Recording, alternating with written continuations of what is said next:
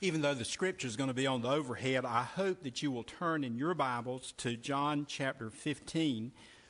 I want to share just a couple of um, thoughts with you before we have prayer and get into the message. First of all, I do ask that you would remember me in prayer, not only um, as I prepare the sermons out of John 15, but but every week that you would remember me in prayer. Um, I really mean this. It is not my desire to come to this time and place and have words from me. These words that I share with you need to come from the Lord and be led by the Holy Spirit and come from the Word of God. So often I, I, I feel that uh, people think that sermons are kind of like spiritual spankings that you get every every Sunday morning, and the preacher makes you feel bad for your sin. You promise that you won't do them again, and the next week when we leave the church, we're basically in the same boat. And I'm saying that again, not out of sarcasm, but are we coming and being fed the Word of God? Or are our spiritual bodies growing? Are we hearing what the Spirit of God is trying to say to us? And so I pray that God would speak through me to you and also speak to myself. And, and folks, these words that we're getting ready to read out of John 15 are so very important because God wants you and I to bear fruit for His kingdom. And there's different kinds of fruits, and hopefully we're going to talk about those a little bit. But God wants us to be productive in His kingdom's work. And folks, the key is found in this verse, and I'm going to say this again in just a few minutes, where Jesus says, Abide in me, and I in you. And that is about a living relationship with Christ and with His presence and His Spirit filling us. Not to be religious nuts or fanatics, but to be Christ like individuals who serve Him on a day to day basis. Can you tell I'm excited about these words of Jesus? And I feel that the Lord's got a lot to say to all of us that are here today. So pray with me that God would be honored and that God would be allowed to speak to my heart and to your heart also. Let's pray. Father, we're grateful that we can come together as free people, Lord, worshiping and serving the living God. Lord, we pray that there would be an outbreak of revival in our world as Christians and as churches turn completely and totally back to you, and as Christ is allowed to abide in us. Father, we need to abide in you. We need not to have just a spiritual experience on Sunday morning, but Lord, we need to be committed to and serving you on a day to day basis filled with your Spirit, empowered with your Spirit, sharing the story about your Son that He came to this earth, that He lived and died and was buried and rose again on the third day, and one day He's coming back. God, help us to be faithful till that time. And Lord, we speak not only as individuals, but we ask, Lord, as a church family, that we would be found faithful. Father, help us again to see that the power comes from within us as Christ dwells in us and abides in us. It is not our strength, but His that gives us, Lord, the ability to bear fruit. So, Father, just pray for an outpouring of your Spirit today as we study the words of your Son. And, Lord, help us that we will surrender and submit ourselves to be fruit bearers in the kingdom of God. Bless, Lord, every heart and every person that is here. For we ask in Jesus' name, amen. A couple of months ago, we began a series of sermons about how God the Father and Jesus desire to work, number one, for us, what the Lord has done for us. And we studied out of Romans chapter 8 for a number of weeks. And today, in the coming weeks, we want to talk about what God the Father and Jesus desire to do in us. Folks, you and I have been saved for a purpose. God has a plan for every single one of us. God has a plan for this church that I hope and pray He's been implementing for almost 80 years now. But, folks, you and I need to hear what God the Father and Jesus want to do in us, in me, in you. So listen as we read again these words out of John 15, verses 1 through 11. And once again today, before we get into the message, I'd like to make some comments and just point out some very simple truths that Jesus presents in these words, okay? John 15, beginning with verse 1. I am the true vine. And please notice again in verse 5 where Jesus says, I am the vine. Twice Jesus says, I am the vine. And listen to what he says in the latter part of verse 1 and my Father is the vine dresser. The New International Version uses the word gardener, and I forgot to look up and see what the King James says. But, folks, look, in verse 1, Jesus is saying, This is what I want to do, and this is what the Father wants to do in your life. Jesus says in verse 2 Every branch of mine that bears no fruit, he takes away, and every branch that does bear fruit, he prunes that it may bear more fruit. Folks, just as we would go out and cut out the dead spots or the weak spots in a fruit tree that we have, the Lord is going to come into our hearts as Christians and He's going to prune out those things that are keeping us from serving Him completely and fully if we're submissive to Him. So don't be upset when trials and tribulations come your way because the Lord might be preparing you and me for greater fruit bearing. Verse 3 You are already made clean by the word which I've spoken to you. And again, the key word and verse is found in verse 4 Abide in me, and I in you. I have not yet counted, I'm going to do this for next Sunday, counted the times that Jesus uses the word abide or dwell in this passage of Scripture. But, folks, here's the key Abide in me, and I in you. As the branch cannot bear fruit by itself unless it abides in the vine, neither can you unless you abide in me. And again, Jesus lays out very simply this principle. It's found in verse 4 and 5, so he says it twice that unless we abide in him, we cannot produce fruit. Verse 5 I am the vine, you. And folks, we could put our name in here Herbert, whatever your name is. We are the branches. All followers of Christ are the branches. He who abides in me and I in him, he it is that bears much fruit, for apart from me, you can do nothing. And folks, so often our lives are not bearing fruit because we are not joined to Jesus Christ. We're not fully submitted to him. He is not abiding in us. And again, I'm just sharing, this is what Jesus is laying out so very simply. And then beginning in verse 6, verse 6, verse 7, and verse 10, Jesus starts his statement with the word if. If a man does not abide in me, he is cast forth as a branch and withers. And the branches are gathered, thrown into the fire, and burned. If you abide in me, and my words abide in you, ask whatever you will, and it shall be done for you. And notice that there's going to be a succession of things that Jesus says will happen in our lives as we abide in Him. And one of the things He mentions here is answered prayers. Verse 8 By this my Father is glorified that you bear much fruit, and so prove to be my disciples. As the Father has loved me, so I have loved you. Abide in my love. And again, twice in verse 9 and 10, Jesus says, Abide in my love. Verse 10 If you keep my commandments, you will abide in my love, just as I have kept my Father's commandments, and I abide in his love. These things I have spoken to you, that your life may be miserable, unfulfilled, frustrated, depressed, and having no fun whatsoever because you're a Christian. And that is not what it says. Amen? But sometimes that's the way we live as Christians, isn't it? I can't do that. I can't act like everybody else. I can't go out on Saturday night and party because I got to go to Sunday school and church tomorrow. Listen to what this verse says God's not going to cheat us out of anything. Matter of fact, we cheat ourselves when we don't abide in the vine. Now, we say amen to that, all right?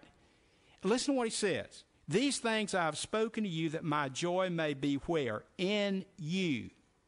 And that your joy may be what? Full. We ought to be the most happy, celebrating, rejoicing, praising, thankful people that live on this planet because we are part of the vine. And that vine is Jesus Christ. And He is abiding in us. And here's some other scripture that I want to ask you to just mark in your Bibles and meditate upon in the coming weeks that I think relate to this concept of abiding in Christ. John 14, 16, and 17. Jesus in John 14 not only tells about the place that he has prepared for us in heaven, but he is preparing these disciples for his departure. He says in verse 16, And I will pray the Father, and he will give you another counselor, this is the Holy Spirit, to be with you forever. And folks, now listen to this. Jesus has been with his disciples now almost three years after his death, resurrection, and ascension into heaven, these disciples would not be alone because God sends who? The counselor, the comforter, the Holy Spirit, who would be with the disciples, with the early church, with you and me until when? Until Jesus comes back again. He has sent his Spirit. And listen to this, verse 17. Even the Spirit of truth, whom the world cannot receive because it neither sees him nor knows him, you know him and read these last two phrases with me. For he dwells with you and will be where? In you. Folks, this is a promise of Jesus himself. This is not some wrangling of a preacher. This is the words of the very Son of God. And just as Jesus had come and dwelt in those disciples' midst, in coming from heaven, coming to this earth, now Jesus is saying, after his departure, the Holy Spirit will come and dwell with them and be in them. But, folks, again, it's all about submission. It is about allowing God the freedom to dwell with us and in us. And so there's a couple more companion verses that I want to share with you. Galatians chapter 2, verse 20. And again, folks, I ask you to ponder and meditate on this verse. Listen to what Paul says I have been crucified with Christ. Now, folks, when you crucified someone, what did you do? You put them to death.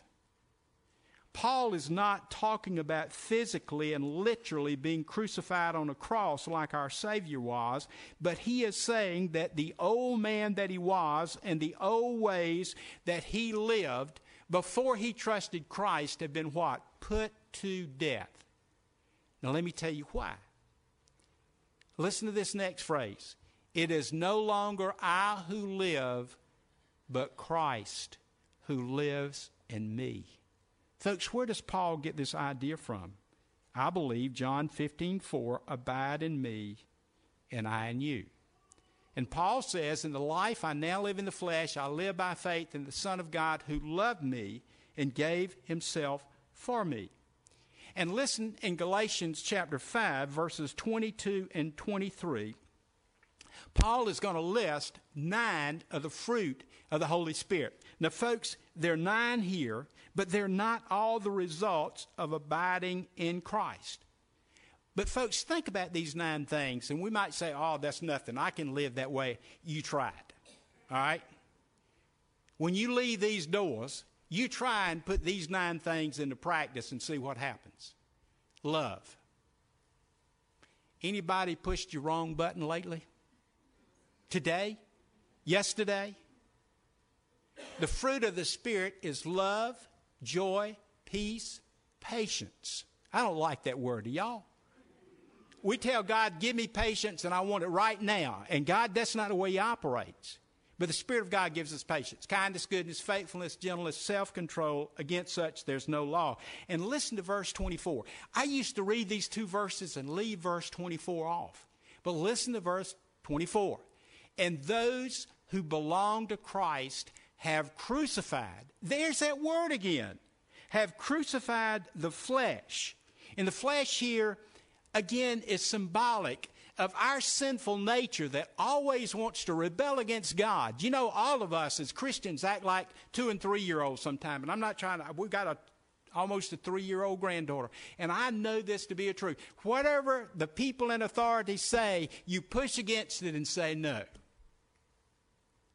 So often as Christians, Christ says, This is what I want to do in your life. This is what I want to do in your church. And we resist him and push against him. Paul says that because we belong to Jesus Christ, we must crucify the flesh with his passions and desires. And he is not just talking about immorality, he is talking about the desire to be in control. So folks, listen to the picture that Paul is painting in Galatians 2:20 and Galatians 5:24. Paul says that we die to self in order that Christ may live in us and control us. Think about that one more time. We die to self in order that Christ may live in us and control us. And think back on the words of Jesus in Mark 8:34 and these are not going to be on your screen but just think about this. Jesus said if any man would come after me let him deny himself, take up his cross. Now remember again the cross was an instrument of death. It was not a tap on the hand, it was not probation, it was not community service, but it was being put to death. Paul says that he found that when he was crucified with Christ, that's when Christ began to live in him. So, folks, with all that said, let's get back into John chapter 15, beginning verse 1. And let me point out the background of this passage of Scripture. In the Gospel of John, chapters 13 through 17, John concentrates on Jesus' instructions to his disciples the night of his arrest. Now, folks, I think that this is very important that we hear these words about abiding in Christ in this context. Within hours, Jesus is going to be put to death. Some Bible scholars think that Jesus might have said these words during or after what we call the Lord's Supper, the Passover meal. And folks, these words are spoken again hours before he is to die. Now, again, just think about this. These are the beginnings of frightful times for Jesus' disciples. Jesus is soon to be taken away after being betrayed by Judas. The disciples are going to run for their lives.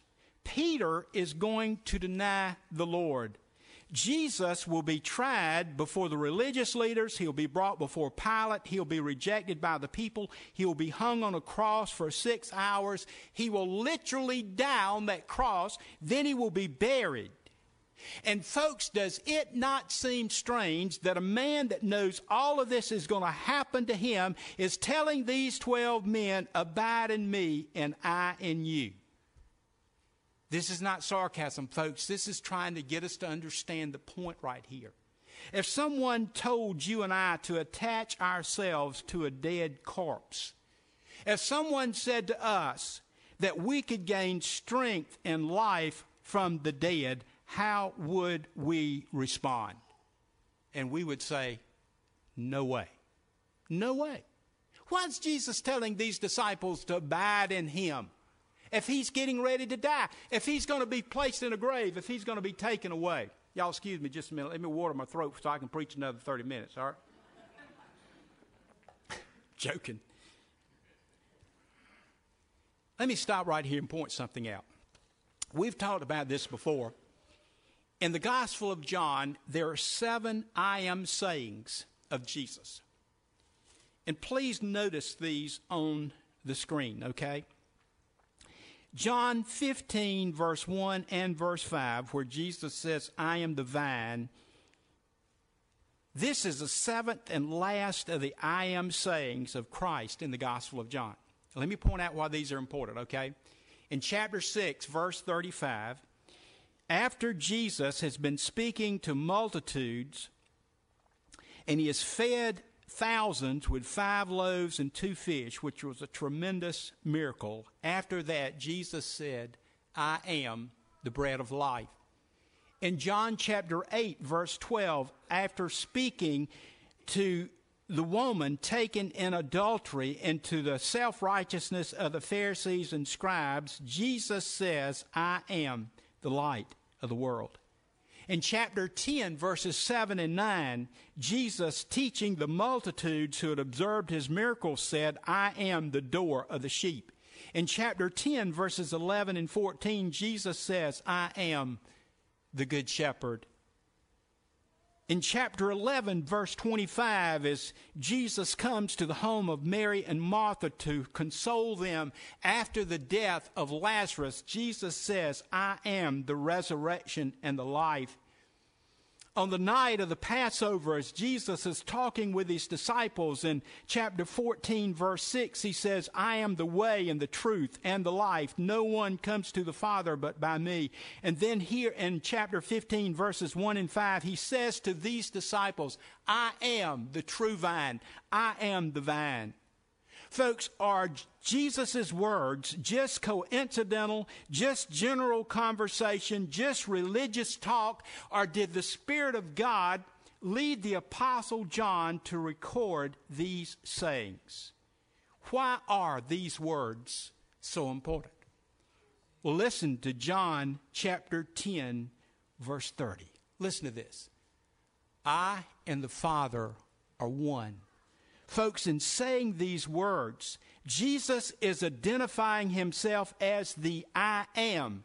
And in saying that he is the I am, he is identifying himself with the Father, who as the creator God revealed himself to Moses and to the nation of Israel as I am who I am. Look at this verse, Exodus 3:14. Let me again quickly remind you the background of this. The people of Israel have been in, in slavery to the Egyptian people for over 425 years.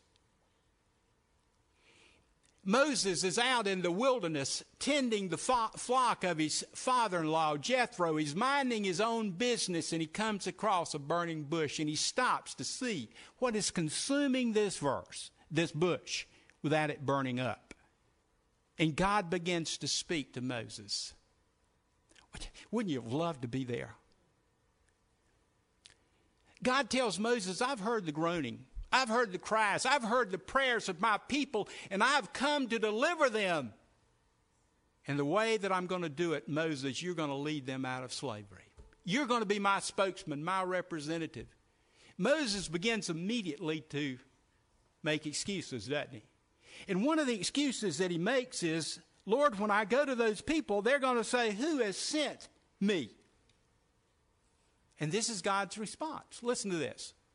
God said to Moses, I am who I am. And he said, Say this to the people of Israel I am has sent me to you. Folks, it's beautiful that in the Hebrew language, the concept I am who I am is actually saying, God's a bunch of verbs. Now, that doesn't make sense, does it? But a verb is an action word, correct? How could you describe the Almighty Creator God? God is just saying, you tell the people that the acting God who has acted throughout history is the one who is sending you to lead my people out of Egypt. Folks, you know what I believe all this boils down to? When Jesus says, I am, he is saying, I am God. The same God who created the heavens and the earth, the same God who created Adam and Eve, the same God who promised the Redeemer to come because of the sins of mankind, the same God who delivered the people of Egypt this, uh, from Egypt, the same God who, who parted the Red Sea, and on and on, all the action of God in the Old Testament. This is who Jesus is. Folks, it is no accident that Jesus referred to himself as I am. And we must understand what Jesus is saying here. Folks, listen. Jesus is the one who will give life after death. You remember? We got started on this because Jesus is getting ready to die and he says, Abide in me and I in you. Folks, listen. After Jesus' death, he would continue to be the source of strength and bearing fruit for everyone who followed him for these early disciples, for the early church, for the Christians of every generation. Jesus, if we bear fruit, is the source of strength for bearing fruit. It's not our knowledge, our intellect, our personal gifts, our religious acts. It is the Spirit of God living in us. And, folks, the whole point is because Jesus is alive and living in all who have been born again, he can and will live in us and bear fruit for us, through us. God's work in you and I is done by a risen, reigning Savior. And sometimes, so often as Christians, we live and act and feel as if we're spiritually dead, don't we? I mean, let's be honest, and, and I've been guilty of this. I'm not criticizing you, I'm speaking about myself. Sometimes as Christians, we just absolutely act like we dead, don't we? We're so afraid that somebody might be offended either by our praising the Lord or thanking Him or simply acknowledging who He is. But let me tell you something. If Jesus Christ lives and reigns in heaven, He can live and reign in our heart also. And a part of His living and reigning in our heart is to bear spiritual fruit for the kingdom of God. And you and I need to examine our hearts, and I include myself in this. Are we bearing spiritual fruit? And, folks, if we're not bearing spiritual fruit, guess what? Then that means we're not abiding in Christ and Christ not abiding in us. But let me tell you the good news, folks. There's an apple tree in our yard. I can, honest to goodness, this is a true story, and I'll bring you one of the branches if you want one of the ones that's dead. It is. I hadn't cut it out yet. I mean, it died several years ago. That that fruit tree, I planted it in 1987. That's the year that you built that parsonage. And I'm going to tell you, I'm going to use the word stupid young people don't repeat that word when you get home, okay? All right, because you'll say, well, where'd you learn that from? You'll say the preacher, all right? Please don't do that. I did a stupid thing. I bought three fruit trees. I could have planted more. I said, no, I'm not going to plant these trees and let the next preacher eat the fruit off of them. I'm probably not going to be here but another year or two. That's 27 years ago that those trees were planted. Can you imagine the harvest of fruit that I would be gathering every year? If I would have made the decision and committed myself that regardless of who ate the fruit, I would plant the trees. Folks, aren't we like that in our spiritual life as Christians? Don't we say, God, later? Just give me a little bit more time, God. I ain't quite ready to be surrendered completely and totally to you. I'm not ready to abide in Christ and He and me. And, folks, some of us haven't got to first base yet because the Lord's been knocking on the door of our heart and He's been saying, I love you. I know Brian Clayton will not mind me sharing this with you, but this morning at the 8:30 service, a man came down and stood at this altar and he was weeping, and his tears were literally dropping on the sleeve of my shirt as he shared. I put Christ aside for many years, but now I want him in my heart. I want him abiding in me. Folks, I'm not trying to put pressure on you. I'm just trying to tell you the truth this morning. Don't keep putting off letting Christ be in control of your life. If you've never trusted Christ as your Savior, and you probably heard the gospel so many, many times from this pulpit, from the Sunday school classroom, some of you might have been raised in this church, and I'm not picking on you. I'm just trying to lay it out, folks, the way it is. When will you make that decision? I hope and pray you live many, many years, but folks, you're not hurting God, you're hurting yourself. Jesus wants you to have life and have it at its fullest. Don't stop resisting Him. Let Him come in and give you that abundant life.